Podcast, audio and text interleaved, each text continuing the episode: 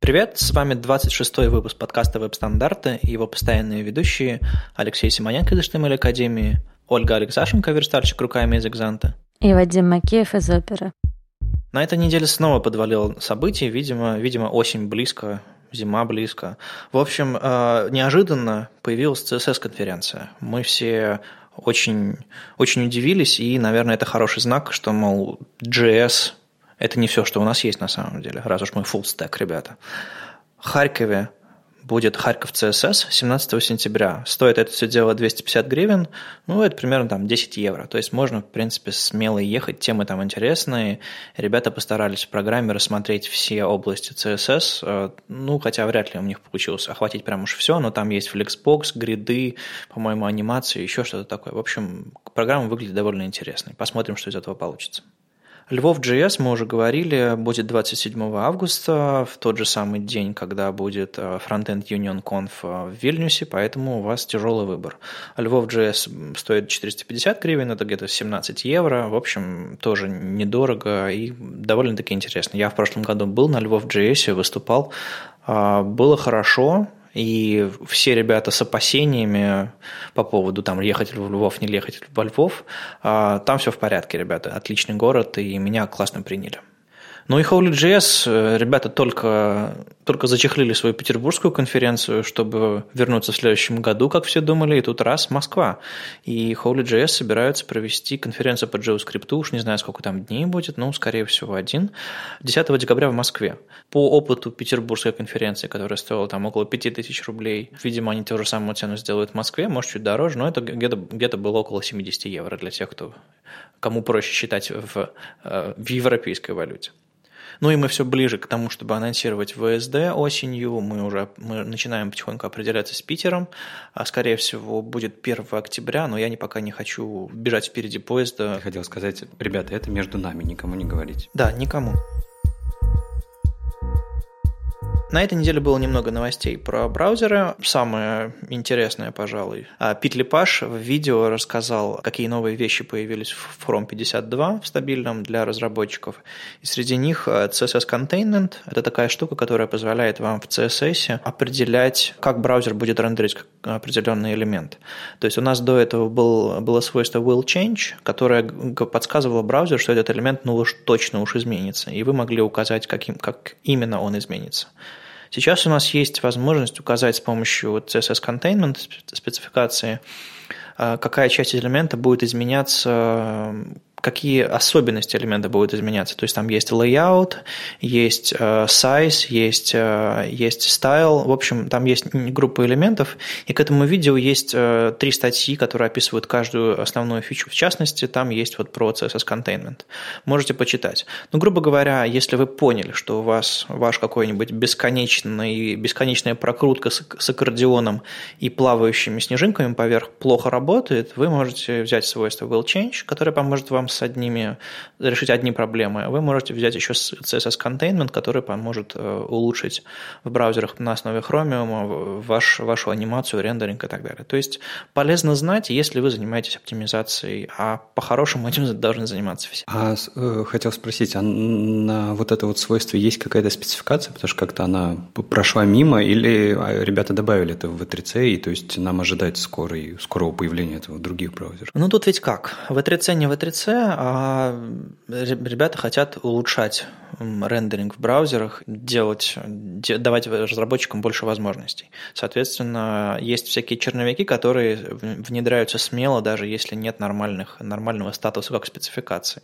Поэтому у CSS Containment есть спецификация, но, по-моему, она еще, как, как, как и десятки других спецификаций рабочий черновик, который пока в других браузерах не собираются его применять. Но э, у свойств э, will change, у CSS containment есть э, особенность. Эта штука не не просто добавляет что-то на страницу, она улучшает страницу, то есть можно рассматривать как прогрессивное улучшение. То есть если есть этот контейнмент, браузер сможет вести себя чуть умнее и рендерить страницу лучше. Если его нет, ну, значит, браузер будет вести себя как обычно. И на самом деле, а, если, если спросить меня, спросите меня, спросите, браузер должен все делать самостоятельно. И эти свойства – это такие костыли, пожалуй, которые позволяют улучшать рендеринг прямо здесь и сейчас, но по-хорошему в будущем, я надеюсь, они будут бесполезны. Но если мы не придумаем очередной способ замедлить наш рендеринг. Вот. Еще, э, к слову, о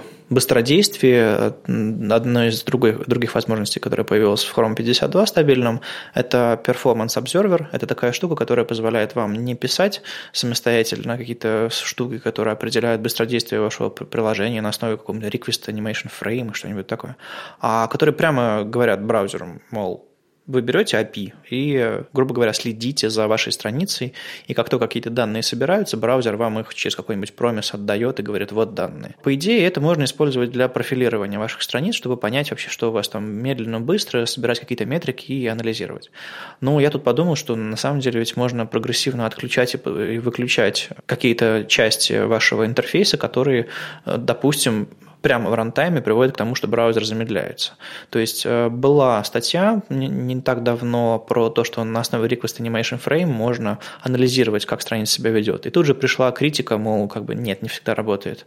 И, может быть, Performance Observer позволит э, в рантайме определять, если страница работает медленно, можно, наверное, видимо, отключить полупрозрачный какой-нибудь э, background blending mode, который там все, все жутко замедляет в одних браузерах, а в других работает нормально. Ну, то есть прогрессивно оптимизировать страницу с помощью него, наверное, можно будет. Знаешь, как и в прошлый раз, когда мы вот про тот вот хак обсуждали с Request Animation Frame, а, я все время вспоминаю, что у нас есть ведь э, классная API Battery, которая рассказывает о том, в каком состоянии наша батарейка, и оно же даже работает и на ноутбуках.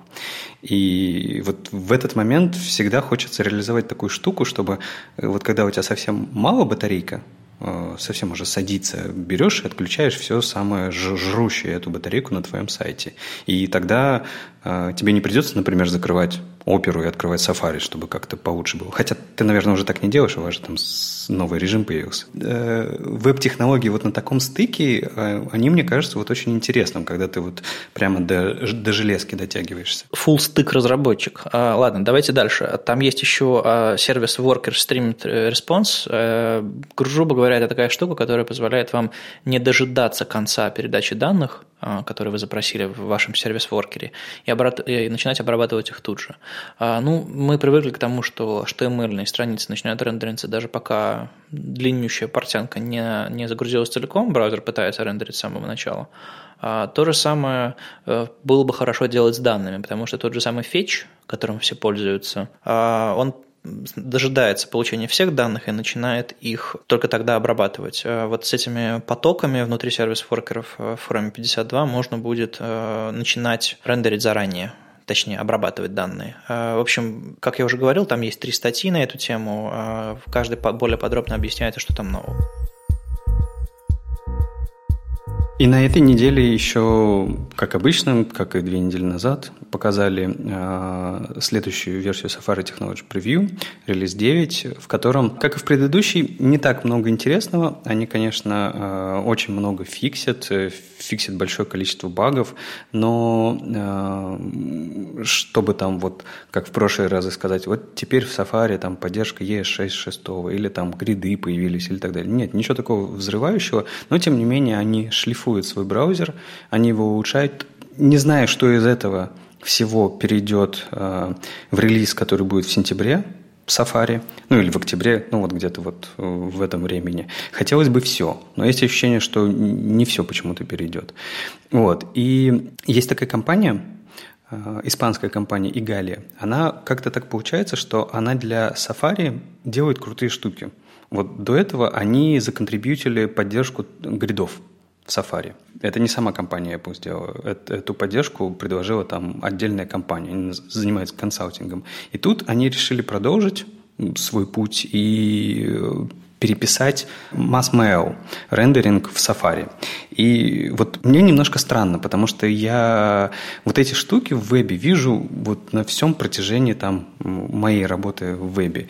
И никогда не понимал, зачем они нужны. То есть, э, ребята, вы же тоже наверняка часто слышали про такую штуку, как mass-mail, и что там можно делать какие-то формулы математические. Но ведь, я не знаю, вы применяли это когда-нибудь вообще в жизни на практике? Ну, это, это очень важная вещь, на самом деле, если ты набираешь какие-нибудь учебники или пособия, ну, что угодно обучающее, Леша, тебе должно быть это близко по математике набрать формулы в вебе, да, не, не в PDF, это очень трудно, поэтому я только рада, что как-то развиваются эти технологии. Ну, мы сегодня еще будем говорить про образование, что должен знать там верстальщик и разработчик, и в частности там упоминается математика, но это ближе к концу выпуска. А так, все случаи, когда я вижу формулы в вебе, э, в 90% э, это какой-нибудь растер, просто скриншот из какого-нибудь математического софта. Или в лучшем случае это SVG, когда просто кто-то экспортировал те же самые, ту же самую графику, но в другой в векторный формат, чтобы нормально выглядел. А MathML предлагает нам а, специальный язык, XML-подобный, как HTML, как SVG, а, который позволяет описывать формулы. И на самом деле все а, нормальные среды, в которых можно писать эти формулы, конструировать, позволяют экспортировать нормально в MathML. И совсем недавно был на эту тему пост тоже про то, как рабочая группа, которая занималась MathML, и вообще человек, который принимал в этом участие, сказал, что как бы как-то как у нас ничего не получается, по-моему, мы провалились с MathML. И тут раз, видимо, по мотивам всего этого, и Галя и WebKit э, объединились, и получилась у нас новая обновленная реализация MathML. Объясню, в чем вообще фишка. Э, в HTML как-то все просто. Мы все рендерим, не знаю, 16-пиксельным таймсом, э, синие ссылки, и как бы все просто. То есть базовый дефолтный рендеринг HTML-страницы, он довольно простой. И мы все видели как бы дефолтные стили браузерные, они, в общем-то, они, конечно, там длиннющие портянки, но все равно ничего сложного нет. С MathML все немножко сложнее. Там с самого начала браузер браузера, в браузере есть определенные конструкции, которые описывают, как э, рендерить MathML. А, математический язык вообще довольно сложный, я имею в виду язык записи формул. Там очень много вещей, которые э, могут сильно испортить читабельность, если их отрендерить неправильно. И в текущем виде эм, формулы рендерить довольно плохо. Элементы наезжали друг на друга, там довольно-таки сложные комбинации. Вы посмотрите на картинки, там, в общем-то, все очень непросто. Это не просто какие-то несколько, несколько линий, набранных таймсом. Это все очень сложная, очень сложная комбинаторика элементов. Так вот, ее нужно по-умному рендерить, и там десятки, сотни случаев э, их сочетания этих элементов. Так вот, э, одно из главных улучшений поддержки MathML в WebKit сейчас – это э, именно вот эта комбинаторика, когда элементы выглядят по-человечески, читабельно, и их можно, эти формулы анализировать просто, а не пытаться разобрать, господи, что же там написано. А еще внутри MathML появились ссылки.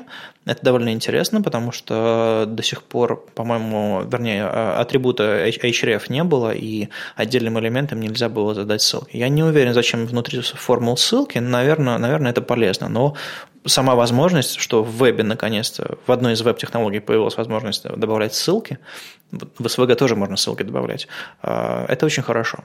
То есть, если математика вам близка, почитайте про то, как Apple рассказывает об этом в своем блоге, почитайте еще одну статью, мы дадим ссылку.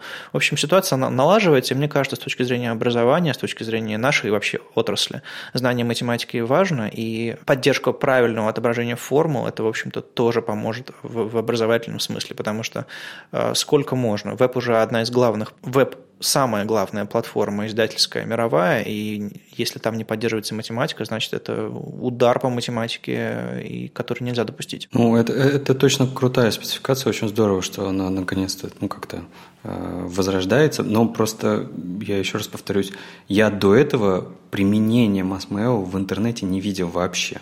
То есть, когда были сайты с формулой, ты абсолютно правильно сказал, это всегда были картинки. Ну, значит, будущее наступит рано или поздно. Ну да, это правильное движение. Даже несмотря на то, что есть какой-то кризис в этом MathML сообществе и в спецификации, э, все равно правильный рендеринг, мне кажется, все, все поможет выправить. И Оля сейчас замечательную фразу сказала, сказала, будущее скоро наступит. И вот тут как раз про фон дисплей а, неутомимый наш Зак продолжает свои исследования со шрифтами. И когда он написал свой пост, про который мы говорили в прошлом выпуске, а, он начал дальше исследовать и играться со свойством фон дисплей и случайно, абсолютно случайно наткнулся на то, что, точнее, к нему ребята пришли из Mozilla и сказали, вообще, в принципе, у нас это свойство поддерживается фон дисплей. Он такой, да ладно. Потому что нигде, ни, в каких, ни на каких сайтах, которые рассказывают о поддержке, не было написано о том, что это свойство поддерживается где-либо, кроме хрома, за флагами. И, как оказалось, в Firefox и правда уже сделали реализацию, сделали реализацию в 46-й версии, а сейчас в бете, кажется, 48-я, то есть э, они ее наверняка улучшают, но эта реализация до сих пор находится за флагом, а, вы ее можете найти там по словам фон дисплей, включить и начать играться, ну, по крайней мере, тестировать то поведение э, работы со шрифтами, которое у вас будет через какое-то время. В принципе, если вот сейчас эта поддержка начала появляться, у нас уже есть Chrome Opera, вот Firefox есть, было бы круто, чтобы в Safari это появилось, хотя я очень сомневаюсь, что этой осенью мы это увидим. Но, тем не менее, как вариант такого прогрессивного улучшения мы сможем использовать фон дисплей и на большинстве сайтов, в большинстве браузеров. А, мы не будем писать какие-то костыли для загрузки шрифтов. Э, это очень круто, э, но забавен, забавный тут еще такой факт, что у Mozilla есть ну, такой сайт, где они рассказывают, над чем они сейчас работают, над чем думают, что практически сделано и так далее. Платформ статус Mozilla.org, где можно было бы посмотреть статус фон дисплея, если бы этот сайт не лежал.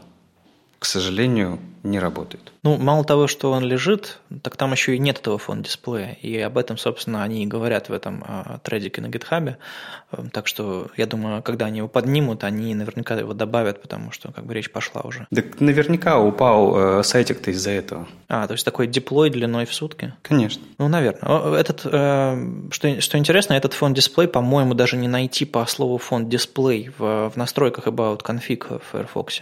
То есть там они его спрятали за, за за двумя подушками, и нужно еще догадаться, как его включить. Они в 48-м, который в бете сейчас, уже поправились, там уже можно найти, раньше нельзя было, да. Ну, если говорить про фонд дисплей в других браузерах, э, в Safari уже э, внедрили фонд loading API, поэтому виден интерес со стороны разработчиков WebKit, чтобы шрифты правильно грузились и обрабатывались. Возможно, они все-таки пойдут дальше и сделать не только JavaScript реализацию, которая улучшает загрузку шрифтов, помогает нам, но еще и нативно CSS. -ную. А еще эта реализация в Firefox важна тем, что это независимая реализация. То есть мы можем говорить про, не знаю, там Chrome, Opera и там Яндекс браузер, про то, что у нас есть три браузера, которые поддерживают, но по-хорошему это реализация в, в движке Chromium. На самом деле какой-то код может быть скопипащен из Chromium в WebKit, это нормально, и так многие реализации на самом деле и были сделаны. Там Picture, Grid Layout, по-моему, это в принципе одна реализация, только с нюансами внедрения. А, с независимыми реализациями на другой платформе, это всегда очень интересно, потому что начинают всплывать нюансы, а, потому что это совсем другой код, и он может вести себя иначе, и благодаря этому спецификация может уточняться. Статусы спецификации V3C, там кандидат в рекомендации, а, там черновики, вот это все, они зависят от независимых реализаций в браузере. Поэтому вот это хорошая новость, что в Firefox нашлась, нашелся фон дисплей. На этой неделе CNET рассказала про то, что Apple э, на самом деле тестирует формат графики Google. Естественно, они рассказали это в терминах, которые будут понятны какому-то там бизнес-сообществу или в целом людям, незнакомым с веб-технологиями. Но для нас это звучит так. В WebKit будет, скорее всего, поддерживаться формат WebP. WebP – это такой э, контейнер, котором нет привычных для нас разделений между, не знаю, GIF, PNG, JPEG, поскольку у них все разные модели. А в этом, внутри этого контейнера есть все. Там можно сделать и анимацию, там можно сделать полупрозрачность, там можно туда засовывать и фотки, иконки, все что угодно. И вы сами можете сказать ему, э, сохранять его с потерями, без потерь, с каким, с каким уровнем потерь и так далее. Но если говорить, допустим, про что-то вроде JPEG, то WebP эффективнее, чем JPEG там, на, на 20-30%, при том же визуальном качестве. То есть там используются другие алгоритмы, чем в JPEG, потому что JPEG уже дедушка, и есть более прогрессивные вещи интересные. Но, в общем, такой формат. Сейчас он работает исключительно в браузерах на основе Chromium, новость про то, что Apple большой производитель, большая шишка в, мобильном, в мобильных браузерах собирается э, внедрить его в Safari, это очень хорошая новость. Настолько хорошая новость, что э, на эту тему даже высказался Firefox. Ну как Firefox? Mozilla. И сказали они следующее, что это очень здорово, они следят за прогрессом, и что э, если вдруг э, в Safari появится поддержка VP, то и мы такие, хе-хе, сделаем ее тоже. И вот этот момент, он такой достаточно странный, потому что ребята э, из Mozilla говорят ровно следующее. Мы вроде как можем сделать поддержку WebP, но мы не будем ее делать, пока кто-нибудь еще помимо Гугла сделает ее в своем браузере. То есть мы не хотим быть вторым браузером, который реализует поддержку этого формата. И вот мне кажется, это какая-то странная политика. Откуда это вдруг в такой замечательной компании, как Mozilla появилось? Ну, тут сложно сказать. Наверное, это все исторические причины, потому что Mozilla, насколько я помню, она все время а, предлагала все свои вот эти открытые форматы, супер открытые форматы, хотя WebP и WebM э, видеокодек, а, они открытые, и там вполне себе адекватные лицензии, чтобы все могли внедрить у себя. Но а, Mozilla в какой-то момент пробовала внедрить у себя WebP, точнее, ну, смотрела, как бы да, нет, нет, да, э, по-моему, года три назад, а, и решила вместо этого улучшать JPEG. В общем, они работали с разными форматами графики, там был еще APNG, анимированный PNG. В общем, они немножко упоролись по, по открытым форматам, и почему-то им показалось, что идти вместе с крупной корпорацией Google было, было плохой идеей. В итоге, я думаю, мы все придем к тому, что формат нормальный, и все браузеры его внедрят. Кстати, э, очень интересная ситуация, что Safari экспериментирует с WebP, Web Picture, э, то есть для картинок. Edge экспериментирует, добавляет поддержку WebM, то есть веб-медиа э, именно для видео. Firefox вообще ничего не делает, а в браузерах на основе Chromium и WebP, и WebM. И суть в том, что внутри каждого формата на самом деле работает один и тот же механизм. То есть э, для, для кодирования WebM используется кодек WP, WP9. Тот же самый кодек используется для картинок. То есть, по сути, если в вашем браузере уже внедрили WebP или уже внедрили WebM, сделать недостающий формат э, не составляет сложности. Поэтому, глядя и на Edge, и глядя на, на Safari, думаешь, ну, наверное, сделал, нужно сделать еще один рывочек, и тогда у всех будет, будут новые форматы. Знаешь, мне, кстати, кажется, что с браузерами этого совсем недостаточно для поддержки этого формата. Во-первых, смотри, это нужно каким-то образом продать разработчикам, потому что я уверен, что Оля не заморачивается никакими новыми форматами графики. Да, Оля? Ну, увы, к сожалению, не заморачиваюсь. Хотя вот недавно встала такая задача, типа, давайте оптимизируем нашу графику, она типа какая-то тяжелая. Но так как э, у этих всех новых веяний очень ну, слабая поддержка именно для продуктовой разработки, а, потому что три современных браузера это, конечно, хорошо, а все остальные сейчас много кто там не обновляет, например, свои Safari даже и прочие браузеры, поэтому приходится поддерживать какие-то предыдущие версии. И я вот все время думаю об этом, и когда я понимаю, что мне надо внедрять одновременно и новую технологию, и какую-то старую для того, чтобы поддерживались предыдущие версии, я понимаю, что это вообще ну, нерационально с точки зрения времени разработки и моих усилий, поэтому просто все оставляю как есть. Вот, то есть, по сути, нужно, во-первых, разработчикам это продать, им, им нужно объяснить, почему ну, хорошо использовать Picture, ну, потому что по-другому же никак, им же нужно и правда много разных форматов поддерживать, то есть им нужно поддерживать там тег Picture. Но помимо браузеров у нас ведь есть еще вот в чем проблема. У нас графические редакторы не готовы вообще. То есть, где экспорт в Photoshop, э, из Photoshop в WebM или из скетча в WebM? То есть, как, как с этой графикой работать? Только вот этими странными инструментами конвертации из JPEG в этот формат, но это же странный путь. То есть, нам не только браузеров не хватает, нам, в принципе, инфраструктуры не хватает для вот этого нового формата. Ну, это правда, хотя есть плагины там для Photoshop, Э, по-моему, скетч сам по себе не умеет, но наверняка для него тоже можно написать какой-то плагин. Ну да, то есть э, отрасль еще не восприняла до конца, что нам это нужно, и, возможно, вот эти движения со стороны Apple, движения со стороны Mozilla или кого-нибудь еще помогут нам в этом. Но э, все точно видят, что вот э, с тяжелой графикой нужно де- что-то делать, а она есть, она есть у всех. На больших сайтах. А представляете, если у вас гигантский сайт, то вы просто у вас э, огромное количество трафика идет, э, который очень хочется оптимизировать. И этим, например, э, занялись ребята в Dropbox. Они сделали э, свой собственный движок для компрессии изображений, который им, он называется Lepton, и который позволяет им э, экономить, то есть сжимать их э, JPEG на 22%. При этом э, формат вроде остается JPEG. Я правильно ведь понял? У них такая очень сложная статья, они там рассказывают, как они это делают, прям такая очень инженерная статья. Ну, по-моему, принцип такой, что они, а, они проанализировали э, имеющиеся JPEG и пытаются предсказывать, какой э, сектор следующий вот этой матрицы JPEG будет, будет и благодаря этому сохранять э, дополнительные данные и уменьшать размер JPEG. То есть там какие-то очень сложные математические модели в этом всем используются, но суть в том, что они просто пытаются сохранить место на серверах, то есть они там экономят петабайт э, жестких дисков и, в общем-то, трафика и всего остального.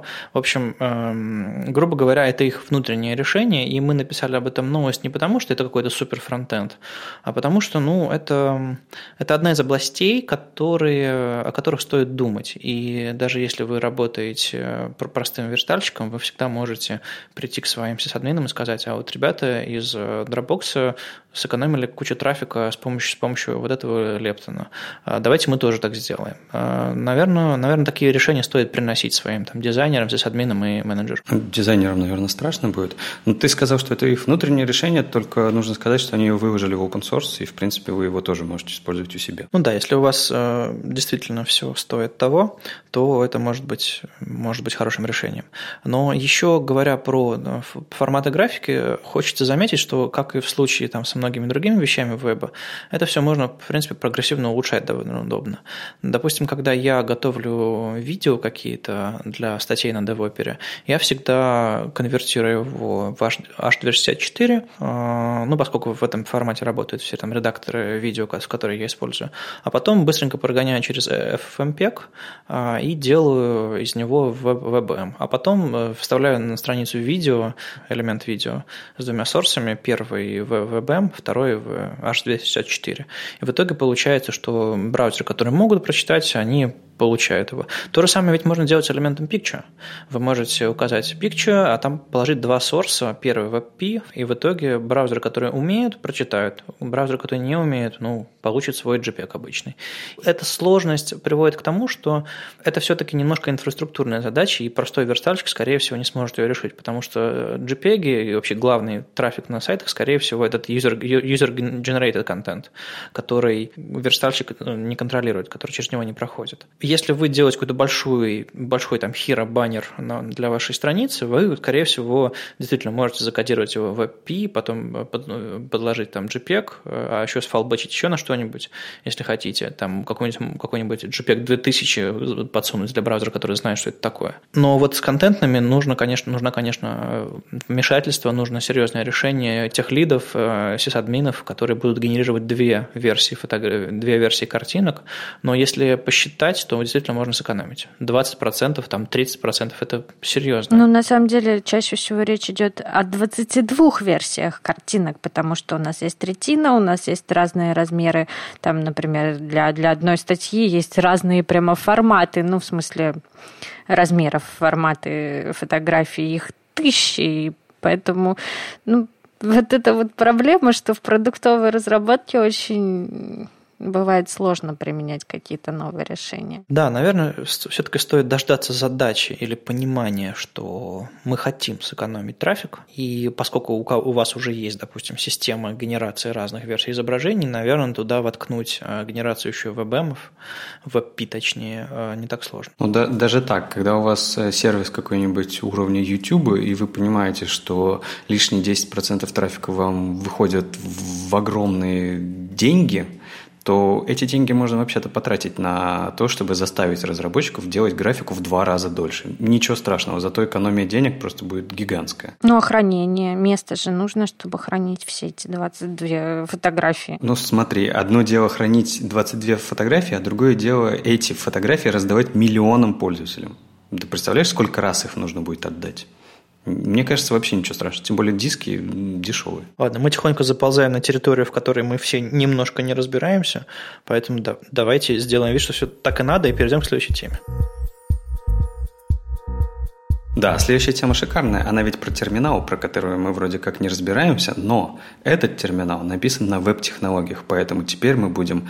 Теперь у нас будет еще одно умение. Мы уже умеем писать редакторы, ну, потому что на ватом можно залезть с помощью наших любимых веб-технологий. Теперь у нас появится замечательный терминал, который называется Hyperterm, в который мы тоже можем воткнуть наш CSS, HTML-коды, с помощью JS можем сделать э, этот терминал эм, таким, как нам хочется. Разве не, вы, не этого вы мечтали, ребят? Кстати, в Фейсбуке предложили назвать его хайп-терм, а не хипертерм, потому что, ну, самое модное теперь и в терминале. Конечно, там ведь э, React тоже, все нормально. Господи, там еще и React. Да, ты не знал? Окей, точно хайптерн. Мне, меня всегда немножко доставало, что редакторы, которыми я пользуюсь, они используют какие-то свои адские форматы для настроек.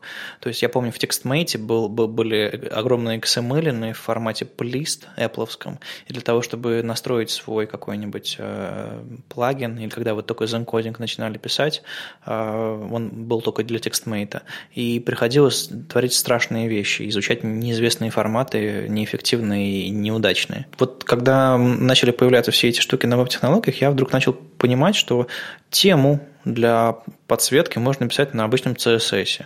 А, кстати, вот э, был такой редактор э, э, Espresso, и для него темы можно было описать на CSS. То есть там автор предлагал специальный набор селекторов, который выбирал определенные, определенные части кода, и можно было писать свою тему на CSS. Это довольно удобно. То же самое с атомом, то же самое с этим гипертермом. Мы получаем легкую настраиваемость. Чем проще настраивать что-то, тем больше вариаций будет, и тем, тем удобнее сообществу поддерживать э, какой-то продукт. Тем более, что э, если раньше э, нужно, нужно было иметь, отрастить свитер и бороду, чтобы пользоваться терминалом, то теперь терминал – это… Я видел дизайнеров, которые пользуются терминалом, то есть как бы такая эпоха, что, видимо, гипертерм – это то, что нам нужно сейчас. Ну, Оль, а ты видела его? Красивенький ведь? Нет, не видела, потому что не, не вижу смысла использовать какие-то сторонние решения. Есть же встроенный в macOS терминал, и мне его вполне хватает. Вот, я тоже так думал. Я кучу, всю жизнь прожил на встроенном в macOS терминале,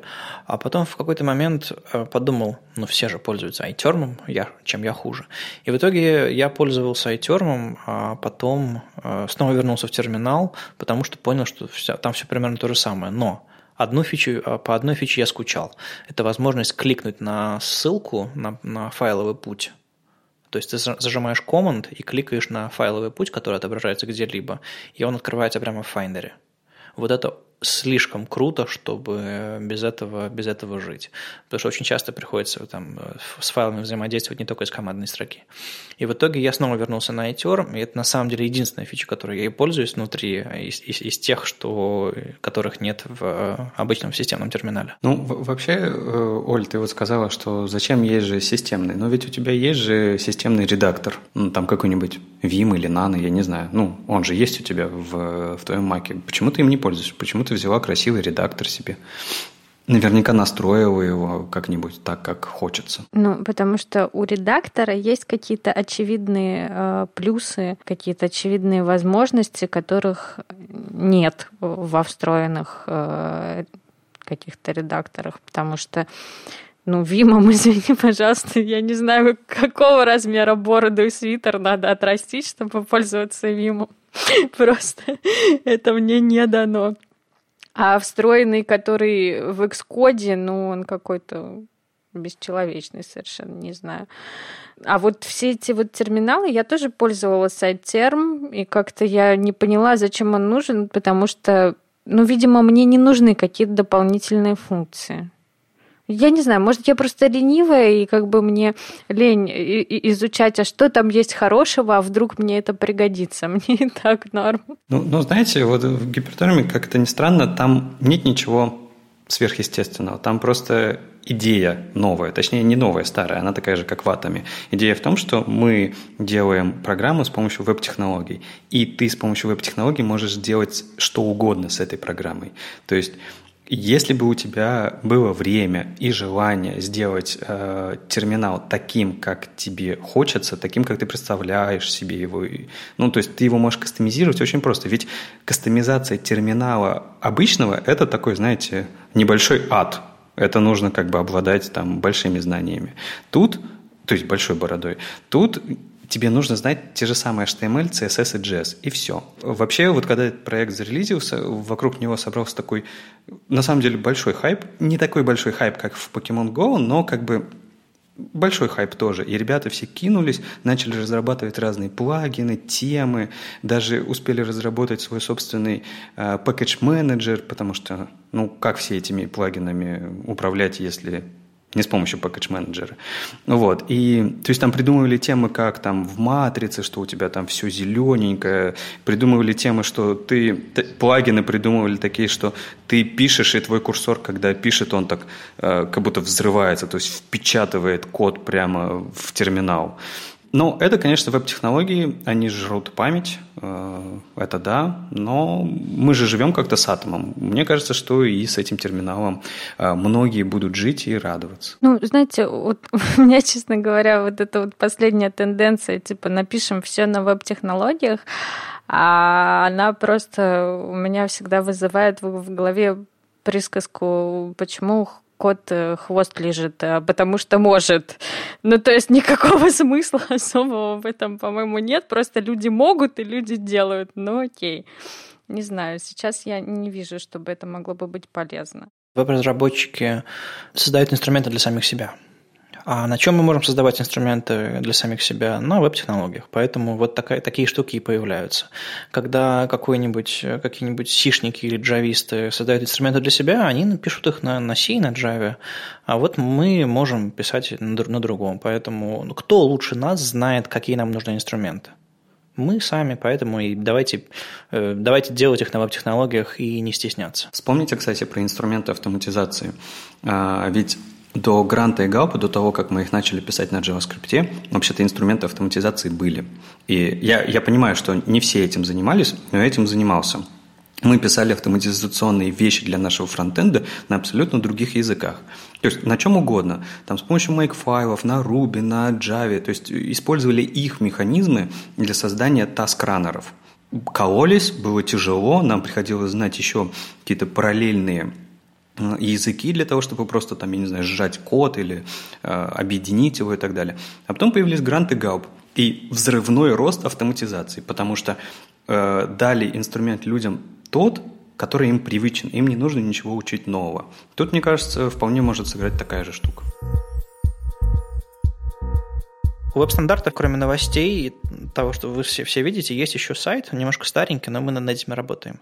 И на этом сайте есть еще раздел, э, где мы рекомендуем книги. Когда-то мы за ним следили, сейчас он немножечко покрылся пылью, но, в принципе, его можно освежить, если вам интересно. Так вот, Книги до сих пор издаются, книги до сих пор существуют, и, э, в принципе, даже хорошие. И если раньше выходили всякие Библии, э, которые домой было тяжело из, из книжного магазина унести, то сейчас э, пришло, пришла пора книг не таких монолитных, не таких тяжелых. И, в частности, одна из самых любимых мной серий называется «A Book Apart». Ее сделали ребята, которые List Apart, одно из самых старейших и уважаемых э, издательств и вообще сайтов э, в интернете, на которых мы все учились, у меня даже пара футболок есть. Э, они издают серию Book Apart давно, и вот сейчас выходит уже очередная, очередная книга про СВГ.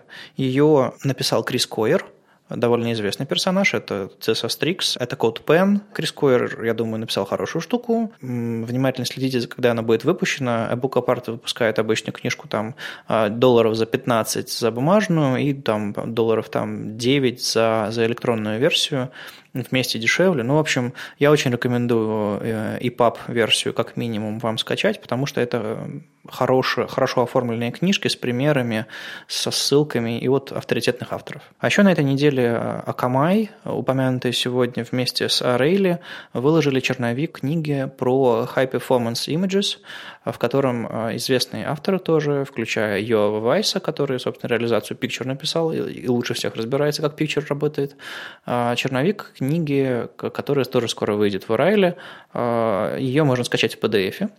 На самом деле оригинальная новость ведет на форму, в которой нужно заполнить, где ты работаешь, что ты делаешь, что ты ел на завтрак и так далее. Но сразу после этого вам в почту приходит ссылка на PDF. И вот эту ссылку в PDF мы выложили прямо в новости, чтобы вам не тратить свое время. Веб-стандарты экономим ваше время. Ага. А, так вот, скачайте книжку, посмотрите, там не просто пара страничек, превьюшечка, а там вполне себе чуть ли не целая книга, но, видимо, просто в черновом статусе. На этой неделе у нас э, в топе замечательная статья из э, трех частей автора Ильи Климова «Фронтенд Дев. Хороший, плохой, злой». А, интересная, на самом деле, трилогия, если можно так выразиться. Ну, о пути разработчика, грубо говоря о хорошем пути, а не очень хорошем и совсем плохом. На самом деле, третья часть меня очень расстроила. А, я потом расскажу, почему. Так вот, э, в первой части, как можно догадаться, речь идет о, о хорошем пути развития для разработчика. Он предполагает, что ты учишься в техническом вузе, там изучаешь серьезные языки программирования, ну и потом как-то переходишь в разработку. А во второй части статьи рассматривается якобы плохой путь, который, в общем, направлен на, в первую очередь, э, на заработок. Если ты хочешь заработать, но ничего не знаешь, э, что тебе нужно изучить и сделать э, в первую очередь, чтобы как-то войти в мир веб-разработки. Посыл такой забавный, настоящие программисты, они вот только хорошим путем получаются, а все остальные ну, как бы не очень настоящие. Но, тем не менее, там достаточно много хороших э, рекомендаций, что именно изучать, как изучать, в каком порядке. Опять же, там затрагивается тема менторства, о которой мы уже много говорили. Забавно и интересно. В общем, рекомендую ознакомиться. А вот третья часть, она такая грустная, потому что, ну, это практически моя история.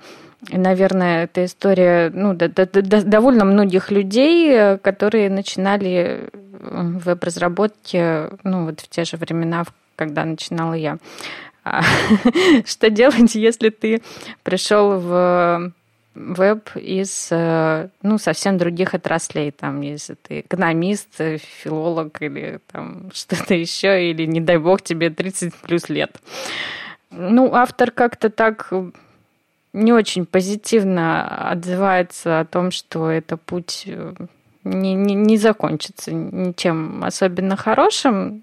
Но, э, тем не менее, опять же, там даны неплохие рекомендации, как начать с нуля и прийти к чему-то.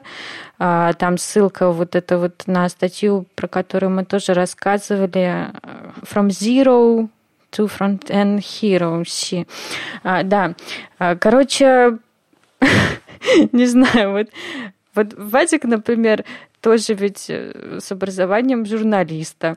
Я по образованию издатель и редактор, но тем не менее как-то пришли в веб, чего-то добились, как-то работаем, поэтому не надо воспринимать негативный посыл, а надо воспринимать советы, которые там даются, и я думаю, что у вас э, все тоже получится. Но грустно мне стало еще и по той причине, что там в этой трилогии статей ну, подтверждаются какие-то мои э, собственные ощущения о том, что программистом можно стать, если подходить все-таки к делу серьезно и фундаментально. Ну, либо если у тебя есть действительно какая-то склонность э, к техническому ну, к техническим делам, потому что я вот гуманитарий такой прям совсем гуманитарий, и сколько я уже в вебе работаю, 11 лет, и мне я до сих пор не научилась программировать. Ну, то есть я что-то там могу на jQuery там, или даже на чистом JavaScript туда-сюда наваять, но это, это не программирование. И мне каждый раз э, ну, убивает, что у меня вот нет такого какого-то системного, фундаментального, технического мышления, которое позволяло бы мне научиться нормальному программированию.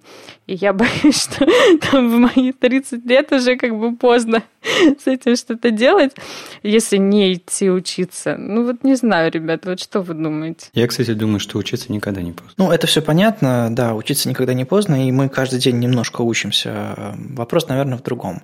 Вопрос в том, что читая такие статьи или подобные высказывания про про JS, про вот эти вот серьезные там бэкграунд в C, про то, что, конечно, нужно регулярно изучать новые языки, возникает ощущение, что веб-разработка и фронтенд – это то, где нет места э, тем, кто не знает вообще ничего о хардкорном программировании, основах и алгоритмах. Э, мы все понемножку знаем, и все на самом деле что-то делаем в этой профессии. Мы, наверное, не, может, не можем быть там senior какими-то там э, jQuery плагин архитекторами, мы не можем быть какими-то серьезными прям разработчиками, которые консультируют, но мы можем выполнять свои роли, наверное, лучше, чем другие, потому что мы можем видеть э, не только один мир – мы видим не только алгоритмы, мы видим еще а, мир интерфейсов. Мы можем говорить про типографику, мы можем говорить про... Мы можем создавать интерфейсы, которые удобны. И это тоже фронтенд, и это тоже веб-разработка. Поэтому не стоит воспринимать эту статью она очень честная и очень хорошо написана, эти, эта, эта, эта часть, это такое откровение, я, мне очень понравилось на самом деле. Не стоит воспринимать это как единственный источник правды. Во фронтенде можно заниматься разными делами, и если у вас душа не лежит в, в математику, если у вас душа не лежит в алгоритмы, но вам интересно заниматься веб-технологиями, вам есть что ловить. Я уже который год мучаюсь опасениями, да, что верстка в чистом виде – она изживет себя, потому что ну, появляются какие-то такие вот разработчики, которые и вроде как и JS, и верстка, и на реакте что-то налобать могут, где, в общем, мало чего надо знать про верстку. Но я периодически сталкиваюсь с такими разработчиками, и я вижу, что они не в состоянии сверстать какие-то действительно сложные вещи, там интерфейсы или даже лендинги, понимаете? Поэтому пока что мне кажется, что, ну, как минимум какое-то время еще профессия вот чистого верстальщика, она будет еще востребована. Ну, я на это надеюсь. Она точно будет востребована, потому что, ну, либо у нас э, веб сильно изменится, и у нас будет э, супер JavaScript приложение, приложения, построенные на Bootstrap, все. Потому что, ну, ребята же не хотят учиться верстать. Кто будет верстать? Никто. Значит, мы будем делать из готовых компонентов. То есть у нас будут либо сайты на Bootstrap, либо сайты на, я не знаю, BM Components. А кто будет делать готовые компоненты? Понимаешь, они уже готовы. Ах, ну да, сразу. Э, можно использовать старый второй Bootstrap. Чем? Какая разница? Он же работает и все. То есть, э, это вот такая мир, идеализированный JavaScript разработчиками, как мне кажется. И мне кажется, что он очень далек от э, правды, потому что никто никогда не захочет делать типовые сайты. А самое важное – это в сайтах, в интернете, это визуальная составляющая, то, что мы видим. И это, простите, не JavaScript. JavaScript добавляет интерактивную составляющую, а визуальную составляющую добавляет CSS.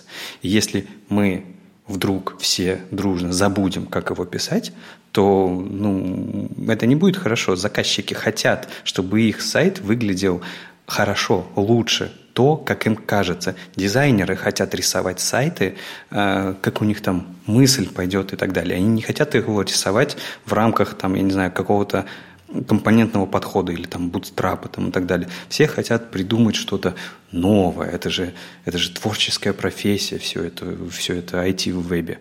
А, поэтому мне кажется, что верстальщики никогда не умрут. Другой вопрос, а, насколько нужен э, чистый верстальщик без JS-знаний.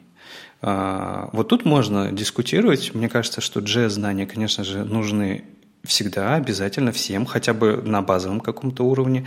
А, но мне кажется, чисто JavaScript-разработчики не вытеснят всех остальных. Еще тут была мысль в, в этой серии статей о том, что убедитесь всех э, на собеседовании, что вы крутой, поразрабатывайте немножко какие-то типовые проекты, э, убедите, узнаете, как делать drag and drop, узнаете, как сделать там какую-нибудь э, бесконечную прокрутку и, и в, в кастомный селект, и тогда вы, естественно, сможете решать какие-то задачи конкретные. Мое предостережение. Узнав это, не останавливайтесь на этом. Э, я очень много вижу разработчиков, которые, узнав, как работают типовые компоненты и получив хорошую там э, зарплату и хорошую должность в компании, считают, что они на вершине э, веб-разработки, и они называют себя фуллстеком, они знают, как собирать из кубиков э, конструктор, и они получают свою большую зарплату за то, что они решают типовые задачи типовых проектов. Но когда вам нужно создать саму эту систему, из которой вы собираетесь, когда, когда вам нужно разобраться, почему ваш сайт медленно работает, или как сделать что-то оригинальное и что не вписывается в, в, в контекст ваших типовых задач, в этом месте вы поймете, что вы чего-то не знаете, чего-то не умеете. Поэтому быстро стартовав и получив хорошие деньги, в этом нет ничего плохого на самом деле. Не забывайте о том, что вы многого не знаете. И попробуйте пореже называть себя full stack разработчиком, если вы не знаете, как написать э, селектор в CSS, если вы не знаете, как работают градиенты, если вы не знаете, как работает Flexbox, черт побери. Ничего ты не знаешь, Джон Сноу. Подождите, я, я хочу понять, а мы фуллстек разработчиками называем теперь не тех, кто умеет фронтенд и бэкенд? Понимаешь, в чем дело? Full значит full. Это значит, ну, в мое время таких людей называли эникейщиками.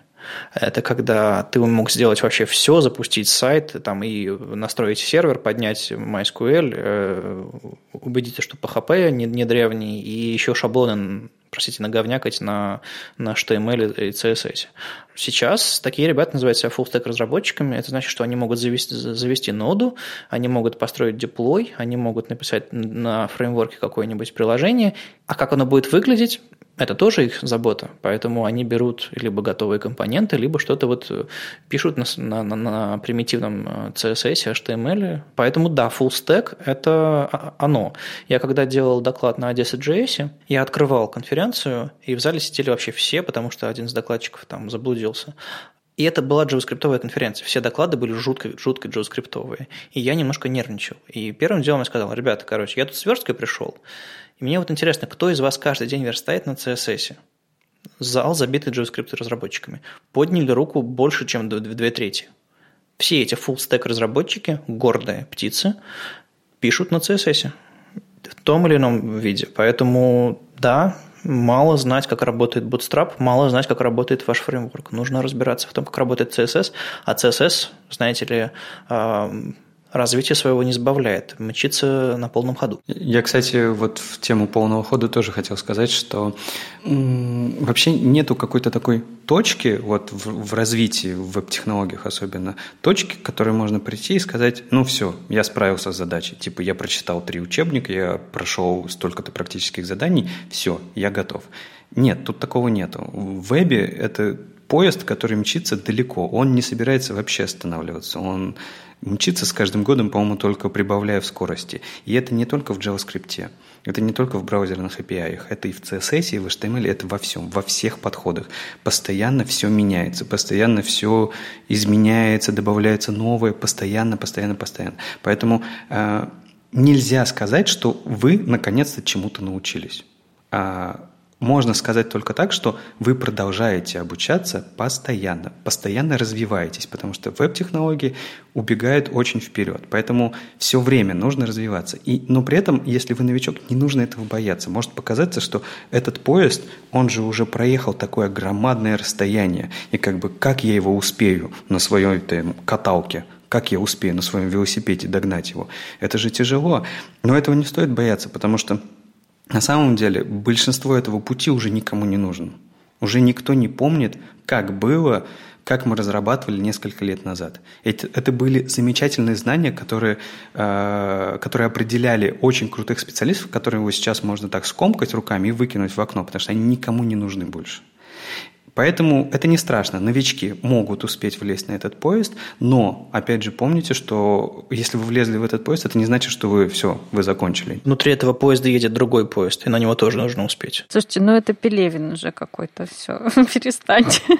Еще в этой статье был интересный момент про цинизм, про такую расчетливость, что, мол, вам не нужно знать HTML, CSS, возьмите фреймворк. Вам нужно решать конкретные задачи, поэтому возьмите и решите конкретную задачу и объясните, убедите вашего работодателя, что вы сможете решать их на работе. И вот у нас в Slack веб-стандартов прозвучал, прозвучал вброс о том, что ну, если я могу вместо кнопки сделать спанчик и не долбаться с э, оформлением этого спанчика, со сбросом вот этих всех браузерных умолчаний, там этих внутренних пазингов, внешних этих э, каких-то там рамочек, то мне же будет проще. А у меня ведь интерфейс, который за, закрыт за админкой, куда попадают только люди, которые э, на десктопе, которых я знаю и которые, которые решают конкретные задачи. Зачем мне семантика? Классный вопрос. Я считаю. Зачем, Вадим? На самом деле всегда есть какая-то точка выбора между твоей производительностью как э, разработчика и между правильным путем что-то делать. Ну, действительно, мне, мне лично кажется, что надо соизмерять, что ты можешь что ты хочешь, и как бы находить какие-то компромиссы. Потому что, ну, не должна быть, даже семантика не должна быть самоцелью, прости меня, Вадим. Ну, у нас самоцель одна, чтобы то, что мы делаем, работало хорошо и удобно для пользователей. Мы в, в отрасли, которая занимается сервисом, мы предоставляем сервис нашим а, пользователям. И если вы пришли в ресторан, например, то вам, естественно, многие вещи сделают так, как удобно ресторану, так, как удобно официанту, так, как удобно заведению, чтобы не потратить слишком много денег. Но есть очень много вещей, которые сделаны для того, чтобы вам, как гостю, вам как пользователю было удобно. Мы приходим, мы возвращаемся в заведение, где нам, а, нам рады, где вещи расположены удобно, где нам удобно сидеть, удобно есть, удобно находиться. Вот наша задача сервисная, мы, дум, мы должны больше думать о пользователях, чтобы они к нам возвращались. Но ведь в, в вопросе, который ты, которым ты начал это обсуждение, а, он не противоречит тому, что ты сейчас сказал. А, ребята занимаются сервисом. Тут ведь дело не в бате, не в спане. Спан точно так же работал бы, как и Батон. То есть он предоставлял ровно ту же сервисную часть, что и Батон. А, я напомню, это закрытая система. Там все пользователи определены. А, скорее всего, определили, что все эти пользователи могут а, работать с этим спаном. Ну, то есть сервис предоставлен. Почему, например, разработчик должен вместо того, чтобы делать новые фичи или фиксить баги, заниматься доступностью ради доступности. Смотрите, есть такая логическая ловушка, в которую очень, очень часто люди попадают. Представим, что у нас есть форма логина на закрытую часть, где мы контролируем наших пользователей, всех знаем. Но эта форма логина не работает без JavaScript, в нее не попасть с клавиатуры, и она, не знаю, еще и не контрастная абсолютно. И люди абсолютно честно и справедливо говорят, у нас нет пользователей, которые с клавиатуры, у нас нет слепых пользователей, у нас нет э, людей, которые, которые плохо видят. Ну нет. А знаете, почему нет? Потому что они не смогли залогиниться. Хорошо, давай пойдем дальше. Давай представим, что на этой форме логина ребята сделали все хорошо. Но, тем не менее, у них не появились пользователи, ну, потому что это узкий сервис. Вот это прям узкий сервис, где ты знаешь каждого твоего пользователя. Там все равно не появилось тех людей, а, у которых могут быть проблемы с э, кнопкой как с паном или кнопкой как кнопкой. Ну, то есть, по, по сути, какая проблема в кнопке как с паном? То, что по ней не, нельзя перейти табом, и то, что ее читалка не прочитает, верно? Да. Ну, и допустим, что у нас нет людей, которые читают читалками э, сайт, потому что это вообще не сайт, там нету контента, это просто формочки. А, раз. А второе, э, то, что нельзя перейти табом, ну, допустим, что табом они не пользуются, клавиатурой не пользуются. Давай предположим просто. Ну, то есть, вот почему нужно тратить на это время, если ты знаешь, что твои пользователи не пользуются клавиатурой? Ну, как мы сказали немножко раньше сегодня, ничего это не знает Джон. А, мы предполагаем очень многие вещи на основе собственного поведения. Мы не пользуемся интерфейсами с клавиатуры, мы считаем, что наши пользователи – это мы – И как бы мы там не копались в Google Аналитике или в чем-то там в Яндекс Метрике, мы никогда не поймем до конца наших пользователей. Нужно предполагать, что мы не знаем нашего пользователя, это будет максимально приближено к правде. И делать вещи, которые готовы ко всему. Сейчас вот поднялся скандал небольшой на тему э, доступности интерфейсов ВКонтакта. Там была петиция на change.org, э, я пользователь, который не может нормально пользоваться ВКонтактом, я не вижу интерфейсов, и я пытаюсь ими пользоваться с помощью экранной читалки, с помощью браузера, и я не могу, допустим, перейти на плеер, я не могу остановить, э, лейблы какие-то не подписывают контролы и так далее. То есть человек описал свою проблему. Представляете, что сейчас вы, обычный человек с руками, ногами, головой, глазами, там, который нормально, по какой-то причине не сможете попасть, не знаю, во ВКонтакт. Уйма э, вещей происходит прямо сейчас в соцсетях. Э, события некоторые не заводят сайты, а просто делают события в ВКонтакте. Некоторые магазины работают в ВКонтакте. То есть там огромная часть жизни современного интернета и современного общества происходит в соцсетях. Будучи выключенным из этой соцсети, вы, вы выключены из, огромного, из огромной части жизни, потому что все предполагают, ну, у всех есть логин во ВКонтакте, а еще и такая проблема есть. Так вот, человек сказал, я не могу пользоваться важной частью э, нашей социальной жизни сегодня. И была петиция, поднялся скандал, и Слава Шибанов, который занимается интерфейсами ВКонтакта, не рассказывая там особых подробностей, сказал, знаете, ребята, вот то, что мы не вложились в HTML-семантику, то, что мы использовали некоторые элементы не по назначению, и там деватос и спонянка какая-нибудь, привело к тому, что у нас наши интерфейсы недоступны. Если бы мы использовали элементы правильно, все было бы лучше. Ну, хорошо. Окей. Мы определили, что это все-таки важно, и этим нужно заниматься. Но есть другая проблема. Ты делаешь внутренний маленький сервис, не для всех. И Давай представим, что ты тимлит, руководитель этой группы, и тебе нужно, во-первых, выкатывать новые фичи, потому что тебе нужно вообще оправдывать э, свой бизнес, тебе нужно оправдывать свое существование вообще, почему ты тут есть.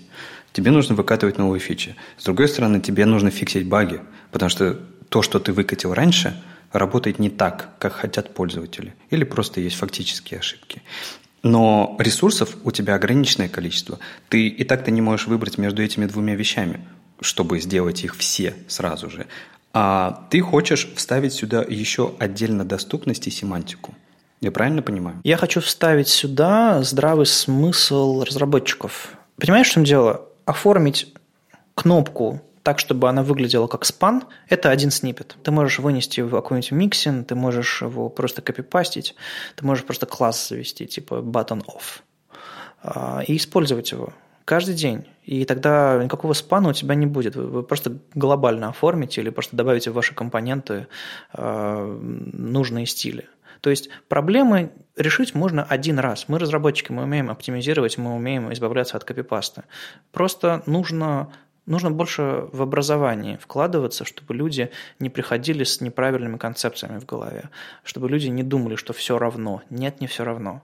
Кнопка – это очень важно а, для доступности вашего сайта. Причем доступность – это не автоматически какая-нибудь физиологическая травма, а доступность – это особенность чего-то поведения. Доступность – это доступность клавиатуры для людей, которые являются профессионалами и пользуются сайтами быстрее, э, потому что быстрее с клавиатуры пользоваться, чем натыкивать, натыкивать мышкой. Вы просто делаете свой интерфейс лучше, и не тратите на это много времени, просто используя чертовы кнопки. Мне тоже кажется, что на самом деле надо э, разработчикам стараться э, соблюдать ну, общие соглашения. Семантика является таким общим соглашением. И там, где это возможно, надо это делать. Даже если поначалу это действительно будет э, ну, отбирать больше времени потом это действительно можно оптимизировать.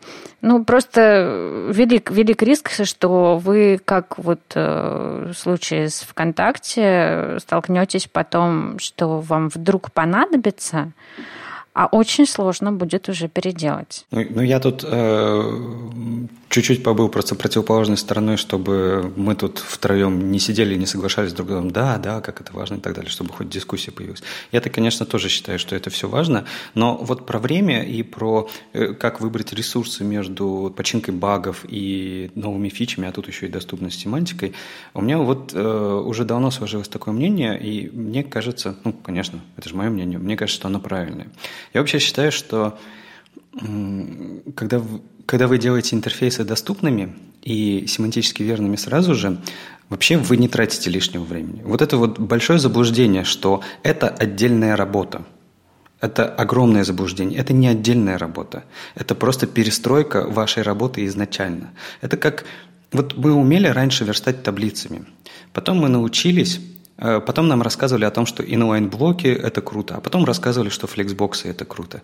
И каждый раз нам казалось, что вот, если я, я не буду делать сайты на флексбоксах, потому что мне нужно потратить огромное количество времени на изучение. Это просто дольше. Я не буду этим заниматься. И многие люди откладывают это очень-очень долго. Но потом, когда они один раз разберутся, ну, они потратят один лишний час. Они разберутся в этом. Но Потом они, скорее всего, будут делать сайты или с такой же скоростью, или чуть быстрее, но уже на флексбоксах. То есть просто поменялась базовая модель. Мы не увеличиваем сроки в изготовлении сайтов. То же самое с доступностью и семантикой. Если вы разобрались один раз, у вас не встает вопрос потом, ставить сюда батон или спан. Вы знаете, что вы сюда вставите батон. У вас просто не возникает этой мысли, вы не тратите время на это. То же самое с доступностью. Если вы разобрались, как, там, я не знаю, сделать кастомный тогл элемент или кастомный чекбокс доступным, один раз разобрались, вы потом будете всегда это делать по умолчанию. Это будет ваша база. И мне кажется, что вот нужно заниматься улучшением своей базы. Тогда вы не будете тратить время, тогда вы не будете э, говорить о том, что семантика и доступность – это дополнительное время разработки. Нет, оно может быть тем же самым временем. Просто нужно сразу делать нормально. Есть еще момент, э, можно на самом деле подняться на уровень выше. Если вы тимлит или какой-нибудь технический директор, вы просто Спросите на собеседовании у человека, ты знаешь, что такое доступность? Ты можешь объяснить, чем баттон отличается от спана, что такое ария-атрибут и куда его воткнуть? Фильтруйте людей, которые готовы сделать ваши интерфейсы доступными, и тогда вам не придется тратить ни минуты лишнего времени, потому что они уже будут знать, как это делать. Вот и все. Это был 26-й выпуск подкаста «Веб-стандарты» и его постоянные ведущие Алексей Симоненко из HTML Академии, Ольга Алексашенко, верстальщик руками из Экзанта. И Вадим Макеев из Оперы. Услышимся на следующей неделе. На улице лето. Мы продолжаем записывать выпуски, хотя новостей чуть меньше, но, но мы с вами. Пока. Чао. Пока. Держитесь.